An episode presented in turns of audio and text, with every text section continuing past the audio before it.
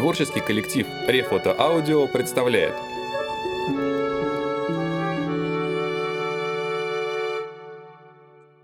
Харуки Мураками Зеркало. Так вот, если послушать, с чем вам доводилось сталкиваться, то все истории как бы крутятся вокруг одного и того же. Речь идет или о двух мирах, мире живых и мире мертвых, которые бывает пересекаются, то есть о привидениях, призраках и тому подобное, или о явлениях и способностях, не укладывающихся в рамки трехмерного здравого смысла, о даре предвидения или всяческих предчувствиях. Вот такая получается классификация. А если попробовать обобщить, окажется, что все вы испытывали либо одно, либо другое – у тех, кому на глаза часто попадаются призраки, похоже, совсем неважно с предчувствиями, а другим развитое шестое чувство вроде как мешает рассмотреть привидение. Не знаю, почему так выходит. Видимо, от человека зависит. Конечно, встречаются люди, которые не способны ни на то, ни на другое. Я, например, с привидениями не встречался ни разу, хотя мне уже за 30. Вещих снов тоже не видел. Как-то раз с двумя приятелями в лифте и они вдруг узрели привидение, а я ничего не заметил. Они твердят, вместе с нами была женщина в сером костюме, рядом стояла, а я им не видел никакой женщины, нас же трое было, вы что, совсем? Ну, приятели не стали бы меня разыгрывать. Не такие они люди, было жутко неловко, но и после этого мне призраки не являлись. В общем, с привидениями у меня контакта нет, сверхъестественными способностями не обладаю. Жизнь веду самую прозаическую, но однажды произошло такое, от чего я испугался до полусмерти. Я до сих пор никому не рассказывал об этом случае, хотя прошло уже 10 с лишним лет. Боялся. Казалось, стоит только начать и все повторится. Потому и молчал все это время. Но коль скоро у нас сегодня вечер воспоминаний, все по очереди рассказывают страшные истории собственной жизни, я как хозяин тоже должен поведать что-нибудь напоследок. Итак, нет-нет, не надо аплодисментов, ничего выдающегося в этой истории нет. Как я уже говорил, с привидениями мне иметь дело не приходилось, сверхъестественных способностей у меня тоже нет. Может, вы слушаете мою историю и скажете, подумаешь, что здесь страшного -то? Очень может быть, пусть так, и все же послушайте. Школу я окончил в конце 60-х, когда вся страна бурлила. Система разваливалась, меня тоже захлестнула эта волна. Поступать в, в университет я не захотел и несколько лет скитался по всей стране, перебиваясь случайными заработками. Считал, что так и надо жить, чем я только не занимался. Несколько раз попадал в такие переплеты, что только держись. Эх, молодость, молодость. Хотя сейчас вспоминаешь и думаешь, вот было время, предложите мне что-нибудь изменить в той жизни, откажусь. Что было, то было, пусть так и остается. На второй год странствий я устроился осенью на два месяца сторожить по ночам школу в маленьком городке в префектуре Ниигата. Все лето работал почти без передышки, поэтому захотелось немного расслабиться, работал у ночных сторожей не бей лежачего.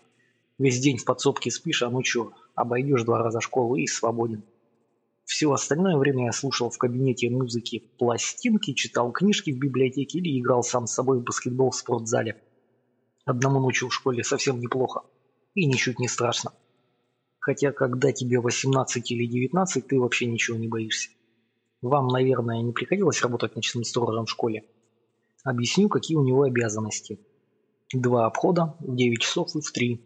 Такой порядок. Школа была небольшая, 18-20 классов, и располагалась в недавно построенном трехэтажном здании из бетона. Плюс кабинет музыки, лабораторный кабинет, кабинет рукоделия и рисования, учительская и кабинет директора – в отдельной пристройке столовая, бассейн, физкультурный и актовый зал. Вот и все объекты. Было 20 контрольных точек, которые требовалось обойти и поставить галочку в специальной книжечке, учительская, галочка, лабораторный кабинет, галочка и так далее. Конечно, галочки можно было ставить и валяясь на диване в подсобке, но совесть не позволяла. Сказали бы, мало того, что работа не пыльная, так еще кто-то в школу залез, пока он спал. Итак, в 9 и в 3 я брал большой электрический фонарь, деревянную палку и отправлялся в обход. Фонарь в левой руке, палка в правой. Школе в старших классах я занимался кендо, так что руки у меня тренированы. Тогда я бы схватился с любым противником, будь у него даже настоящий самурайский меч. Только не с мастером, конечно, но это тогда. А сейчас только меня бы и видели. Стоял октябрь, ночь выдалась ветреная, но теплая, даже душноватая. Вечером налетела туча комаров, и помню, чтобы их выкурить, я зажег две ароматические свечки. Ветер гудел, не переставая, дверь в бассейн была сломана, и как только задувала посильнее, начинала хлопать, действуя на нервы. Думал бы ее поправить, Думал было ее поправить, но вылезать в темноту не хотелось, так она весь вечер хлопала. Девятичасовой обход прошел нормально, полный порядок на всех точках. Замки заперты, все на своих местах. Никаких изменений. Вернувшись в подсобку, я поставил будильник на три часа и заснул как праведник. Едва заверещал будильник, я сразу понял, что-то не так. Совершенно не так. Появилось какое-то неясное ощущение, даже не знаю, как передать.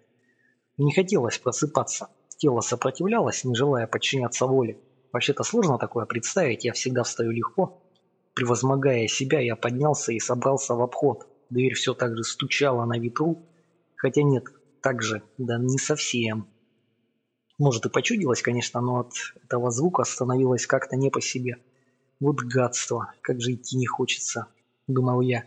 И все-таки решил идти потому что стоит жульничать раз, дать себе послабление и пошло-поехало. С фонарем и палкой в руках я вышел из подсобки. Ну и ночка.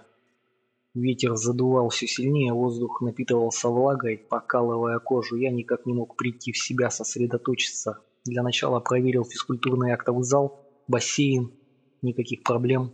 Дверь в бассейн раскачивалась на ветру туда-сюда, напоминая трясущегося психа, подающего головой знаки то да, то нет причем без всякой системы. Да, да, нет, да, да, нет, нет, нет, нет. Странное сравнение, скажете. Но тогда мне в самом деле так казалось. В здании школы этого ничего необычного не обнаружил. Все как обычно. Обошел точки, ставя пометки в книжечку. Все в норм. Облегченно вздохнув, подумал, что можно заканчивать. Последний контрольный пункт – бойлерная в столовой, в восточном крыле, а подсобка располагалась в западном. Я всегда возвращался к себе по первому этажу длинным коридором, где, естественно, было темно. Пока не взойдет луна, там вообще ничего невозможно разглядеть. А фонарь освещал лишь узкую полоску впереди. Той ночью луна почти не показывалась, приближался тайфун. Она лишь выглядывала на минутку из разрыва в облаках, и снова все заливала темнота. В ту ночь ноги несли меня по коридору быстрее обычного. Подошвы баскетбольных кет чертили по линолеуму вжик-вжик-вжик. Коридор был застлан зеленым линолеумом, и сейчас это помню. Как раз посередине коридора смыкался с вестибюлем. Проходя его, я вдруг будто почувствовал толчок, и мне показалось, что во мраке замаячил какой-то силуэт. Сразу похолодело под мышками. Крепко сжав в руках палку, я повернул в его сторону. Туда же скользнул луч фонаря, осветивший стену возле шкафа для обуви. Там стоял я. Точнее, зеркало, в котором отражалась моя фигура. Еще вчера зеркала в этом месте не было. Я вздохнул с облегчением и подумал, что за ерунда, черт знает что такое. Стоя перед зеркалом, положил на пол фонарь, достал пачку сигарет и закурил. Постоял, разглядывая свое отражение. Сочившийся в окно слабый свет уличного фонаря падал на зеркало. За спиной громко хлопала дверь бассейна. Я успел сделать три затяжки, как вдруг меня охватило странное чувство. А ведь там в зеркале не я. Нет, внешне, разумеется, это был я, на сто процентов. И в то же время передо мной стоял абсолютно другой человек. Я ощутил это инстинктивно. Впрочем, нет, если быть точным, это я, вне всякого сомнения, но я за пределами моего «я». Не тот «я», каким я должен быть. Как бы это выразить? И в этот миг я понял одну вещь. Существо в зеркале люто ненавидит меня ненавистью темной и огромной, как айсберг, и справиться с ней было ни под силу никому, я понял это со всей отчетливостью. Я застыл на месте, сигарета выскользнула из пальцев и оказалась на полу. С сигаретой в зеркале произошло то же самое. Какое-то время мы стояли, уставившись друг на друга. Меня словно заковали в кандалы, я не мог двинуться. Наконец тип в зеркале шевельнул рукой, не торопясь провел кончиками пальцев по подбородку, потом медленно стал ощупывать лицо словно по нему ползало насекомое. Я заметил, что делаю то же самое, повторяю все за ним, будто сам превратился в отражение. Иными словами, он пытался подчинить меня себе. Собрав последние силы, я громко закричал. Получилось что-то вроде сковавшие меня путы ослабели совсем чуть-чуть, тогда я, недолго думая, врезал палкой по зеркалу, раздался звон стекла, я рванул с места, бежал не оглядываясь и, влетев в подсобку, запер дверь на ключ и с головой забился под одеяло. Дверь бассейна колотилась на ветру до самого утра. Да, да, нет, да, да, нет, нет, нет. Думаю, вы догадываетесь, чем кончилась эта история. Никакого зеркала, конечно, не было. Не было. Никто его в вестибюле не вешал. Такие вот дела. Получается, что я видел не привидение, а всего лишь самого себя. До сих пор не могу забыть, какой ужас меня тогда охватил. Кстати, заметили, что у меня в доме нет ни одного зеркала? Знали бы вы, сколько времени приходится тратить на бритье, когда своей физиономии не видишь. Уж поверьте,